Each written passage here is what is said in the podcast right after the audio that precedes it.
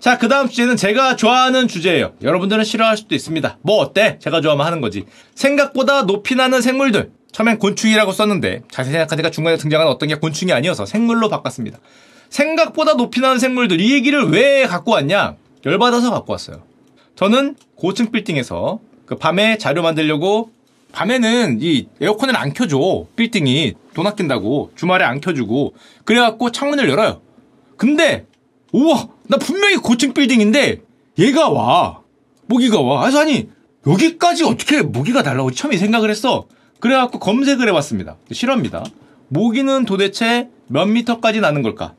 그랬더니 과학자들은 일반적으로 사람을 무는 모기는 7m 이상을 날지 않는 경향이 있다. 낮게 깔려 다닌다. 그래? 그래서 이 말을 듣고 제가 용기로 7m, 우리는 훨씬 높죠? 훨씬 높아서 창문을 열어봤습니다. 제가 두 자리 대 층수에 있는데 창문을 열고 생체 실험을 했습니다. 어차피 7m였다. 과학이 science가 나를 지켜줄 것이다. science protection을 발동한 다음에 shield죠. science shield로 강력한 믿음으로 실험을 했는데 개뿔이었습니다. 와, 뭐, 우와, 무대기로 들어와, 무대기로. 뭐, 윙윙거리고 날아다니는데 정신 하나도 없어. 바로, 와, 이거 진짜 얼마 걸리지도 않았어요. 특히 밤에 오니까 장난 아닙니다. 아니, 7m라며. 야, 이거 대도 않는 소리였어. 대도 않는 소리.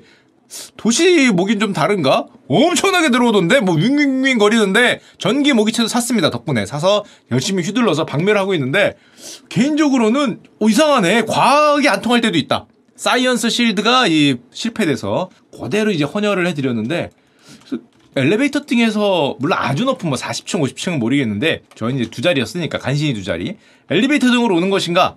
바람의 도움을 받아 오는 것인가? 이런 얘기를 봤는데 창문을 열어보니까 이놈들. 야, 창으로 확실히 오는 게 확실하고. 그래서 궁금해서 알아봤습니다. 도대체 얼마까지 나를 수 있냐? 1960년대. 저랑 비슷하게 저는 모기였지만 해충을 연구하던 미국의 곤충학자들이 있었어요. 우리 밭에 해충이 안 들어오고 싶어서 이 넓은 밭 주변을 다 방제를 했는데도 어디선가 해충이 날라오는 거야. 이 밭으로. 굉장히 넓은 면적을 방제를 했는데 도대체 애들이 어디서 날라오는 건가? 궁금해갖고 얼마나 높은 곳에서 오길래 이 넓은 면적을 건너뛰어서 오지? 그래서 실험을 했습니다. 곤충학자들이 무슨 실험을 했냐? 실제 한 실험입니다. 왼쪽이 실제 사진이에요. 오른쪽은 그냥 사진이고 여기 실제 사진인데 궁금해서 비행기 날개에 곤충잡이 트랩을 단 다음에 이겁니다. 이거. 여기 트랩이에요. 요 트랩을 한마디로 여기에다가 거대한 잠자리채를 양쪽에 두 개를 단 다음에 공중에 올라가서 잠자리채를 이거 해본 거야. 잡히다. 대단히 궁금했던 것 같아요. 대단히. 아마 정말 궁금하지 않았을까. 요거를 양쪽에다 두 개를 달아갖고 경비행기 타고 막 해집고 다닌 겁니다. 해집고 다녀서 과연 몇 미터 상공까지 저 곤충이나 벌레가 잡힐 것이냐. 뭐 세상에 이런 일이 급인데 이 비행기로 올라갈 수 있는 한도가 고도 1500m까지 날면서 100m에 몇 마리, 200m에 몇 마리, 300m에 몇 마리 이런 식으로 고도마다 체크를 했는데 미국에서 했습니다. 미국 루이지애나 상공이라고 하는데 결론적으로 놀랍게도 52번을 비행을 했는데요. 2,528마리의 곤충이 잡혔고 1,500m 상공에서도 있더라. 거기도 있었어. 어? 여기도 잡히네. 심지어 94개과 123개 종. 뭡니까? 자신들이 타겟으로 삼은 그 얘들이 우리 저는 목이었지만 얘들을 자신들이 타겟으로 삼은 그 해충이 있었어요. 걔는 1200m 상공에서도 잡혔어. 그래서 이때 내린 결론이 이 과학자들은 이거였습니다. 주변을 넓게 방제해서 해축을 막는 방식은 불가능하다. 얘들 공중 폭격해. 공중 폭격. 여기를 여기 안 맞으려고 넓게 방제해봐야 소용이 없어. 공중 1500m에서 다이빙하는 애들이야. 다이빙 이렇게 오는 애들이기 때문에 이쪽 방제는 아무 소용이 없다라는 이제 결론을 이때 얻었죠. 문제는 궁금하죠. 뭐가? 그럼 1500m 위에는 어떨까? 이런 생각을 하죠. 현대 과학자들은 더 고성능 비행기로 더 한 번 올라갔습니다. 어디까지 있나? 해봤더니 무려 4,500m 상공에서 메뚜기가 잡혔어요. 얘는 뭐임? 4,500m 상공이면 어 네가 왜 거기 있나 이게 저걸로 잠자리채로 다녀보이다 보니까 메뚜기가 들어온 거죠 메뚜기가 잡히고 더 올라가 보니까 5,000m 가볼까 5,000m에 갔더니 노린재, 하루살이, 날도류 뭐 이런 날개 달린 조그만 애들이 5,000m에서 잡혔다. 5,000m면 5,000m. 어, 상공에서 잡혔고요. 더 갔습니다. 6,000m로 고도를 올려봤더니 파리도 있고 심지어 나비도 있더라. 나비는 뭡니까? 나비는 6,000m 상공을 어, 날아갔나? 물론 과학자들에 따르면 얘네들은 이렇게 웃으면서 날아간 게 아니다. 사실상 왜냐? 6,000m 상공에서 날고 있다라는 표현보다는 휩쓸려 갔다. 아, 아, 아. 그러니까 웃는 게 아니라 거기서 죽을 똥 살똥하고 있다는 거죠. 어! 해서 올라가 있는 애들이라는 거죠, 지금. 어.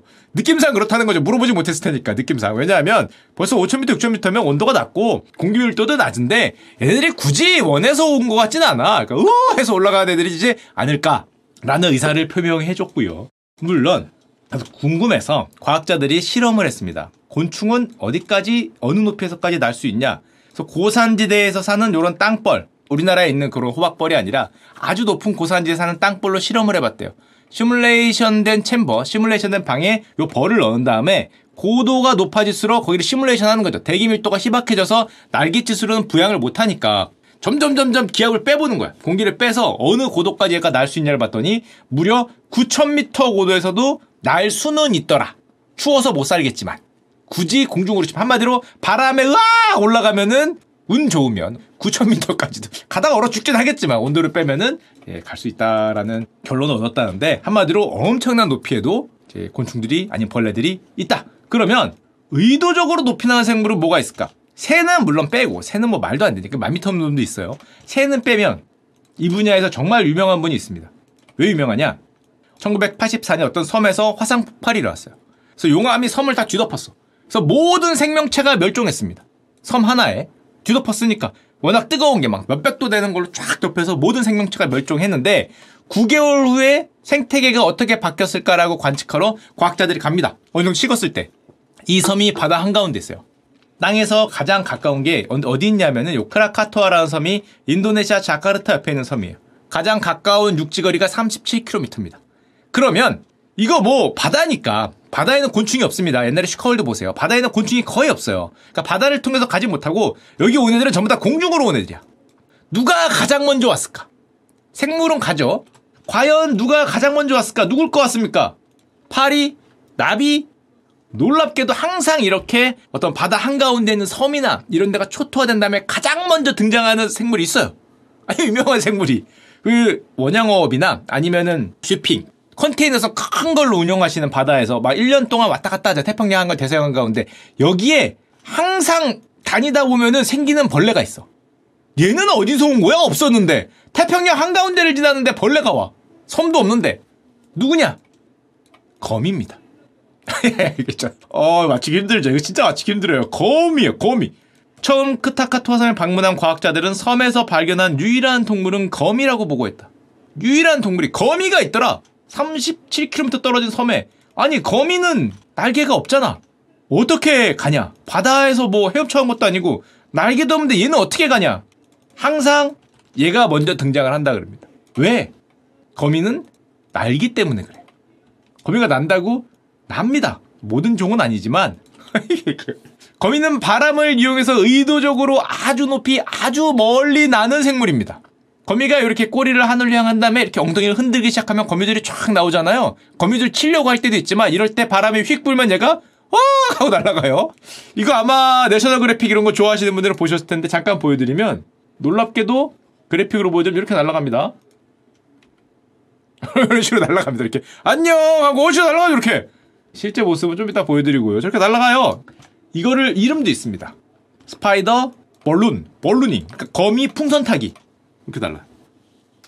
패러글라이딩처럼 날라. 정말 미칠 듯이 정말 멀리 나는데 그러니까 날개는 없지만 날개 있는 애들보다 더 멀리 가요. 더 멀리 가는데 얼마나 멀리 가냐? 물론 이 벌루닝이라고 하는 이 거미가 그 바람을 받고 거미줄로 날아가는 현상은 새끼 때 널리 흩어지기 위해서 많이 쓰긴 하는데 이거 성체 거미들도 멀리 가려고 저런 행동을 한다 그럽니다. 그랬을 때 어디에서 발견이 되냐? 과학자들이 조사를 해보니까 4,500m 상공에서도 거미가 있었고요. 5,000m 상공에 떠 있는 기후 관찰용 열기구에서도 거미가 있었어요.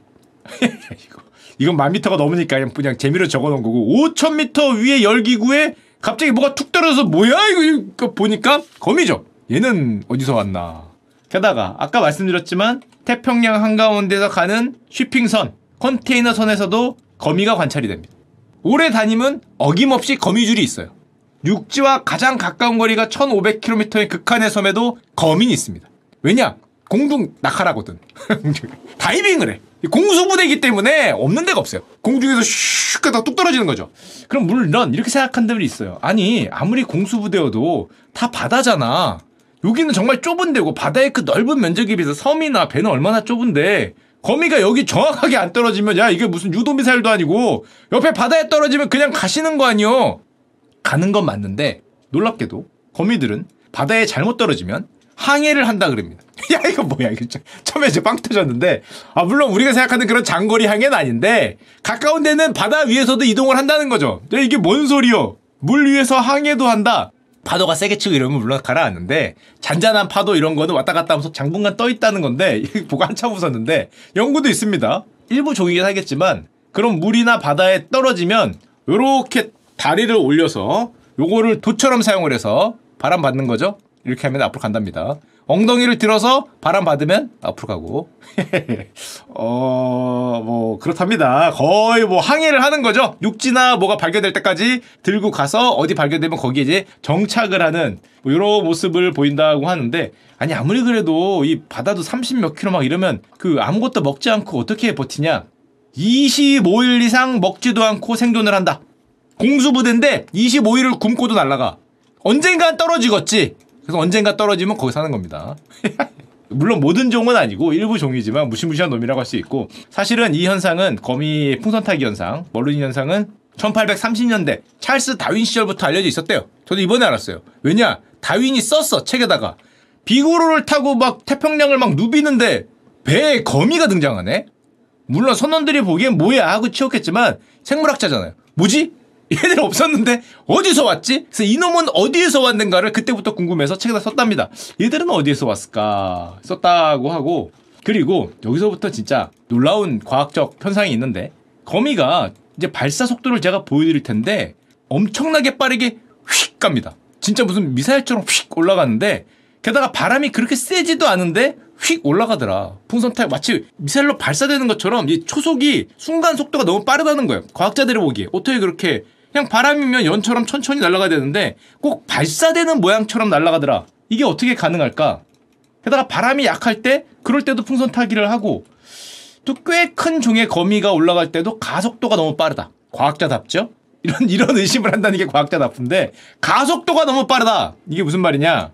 예, 문과생으로서는 저런 궁금증을 왜 갖는지 좀 신기하긴 하지만 이게 거미가 실제로 날아가는 장면인데 여기가 거미입니다.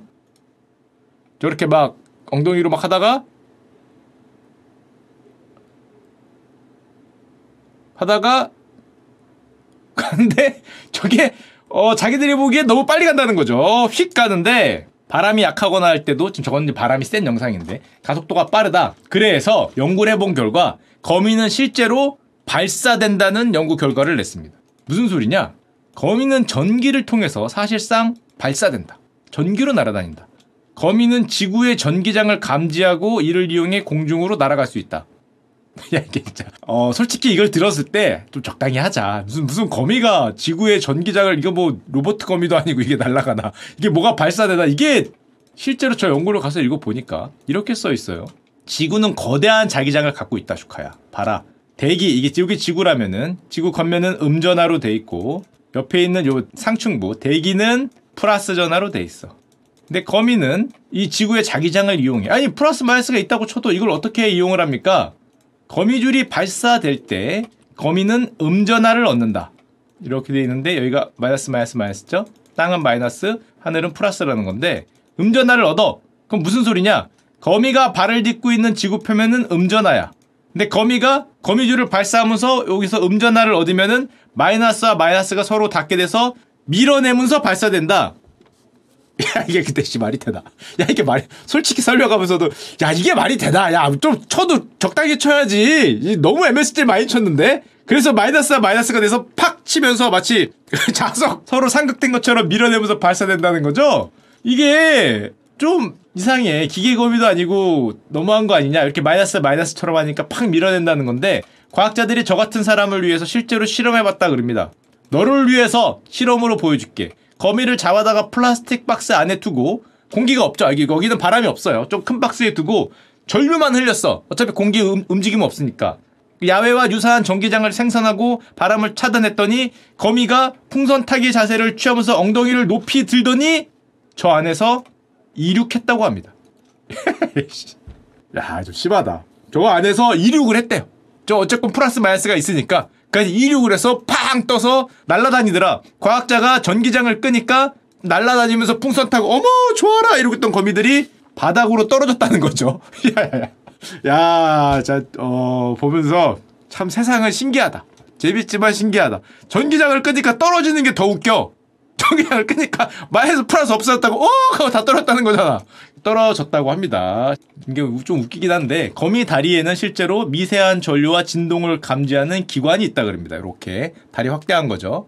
trichobothria? 하여튼 뭐 이런 게 있대요. 이런 길쭉한 털 기관이 있어서 이게 그래서 거미를 놓고 바이올린을 연주하면은 거미 털이 이렇게 반응을 한답니다. 바이올린 연주했다고. 그래서 이게 듣는 털이라고 얘기하는 일로 통해서 어떤 감지할 수 있는 거죠. 뭐 이런 걸 통해서만 한다고 그러는데 아, 그것까지는 알 필요 없고 하여튼 날아다니는 거죠. 진짜로 전기를 활용해서 거의 뭐 발사하면서 물론 바람 영향이 가장 크고 대부분의 역할을 하지만 처음에 발사할 때 다리털로 전기장을 감지해서 이제 그런 경우가 있다. 그러면서 이 연구를 수행한 과학자가 한 말이 이건 정말 최고 수준의 과학이다. 라고 하셨답니다. 놀랍다. surprise다. 어, 몰랐는데 그렇다고 합니다. 예, 그렇다고 하니까 여러분들 앞으로 거미를 보실 때는 그런 분이셨다는 거를 저 발바닥에서 이제 전기장을 감지하면서 평 하고 날아갈 수 있는 모든 종은 아니지만 일부 종은 그렇다는 거를 감안하고 보시면 좀 더 재밌게 볼 수 있지 않을까 생각하고 참고로 오늘은 시간이 없어서 준비해 오진 않았는데 새는 왜 얘기 안 하냐? 새는 차원이 다른 분이죠. 이분들은 만 미터에서도 발견됩니다. 이거 에베레스트 산 넘어서 왔다 갔다 하는 새도 있어요. 8,000m, 9,000m짜리 넘어서 실제로 왔다 갔다 하는 새가 있기 때문에 새를 넣으면은 반칙인데 새 얘기는 예, 나중에 조금 더 드리도록 하겠습니다. 제가 얘기 드리고 싶은 새는 사실은 이런 새가 있는데 칼새라고 이 새는 평생을 공중에 떠 있는 걸로 유명합니다. 새끼 날 때만 내려와요. 그 나머지 거의 모든 일생을 여기서 먹고 자고 끙하하고 먹고 자고 끙하고를 공중에서 보내는 걸로 유명한데 나중에 한번 해보도록 하겠습니다.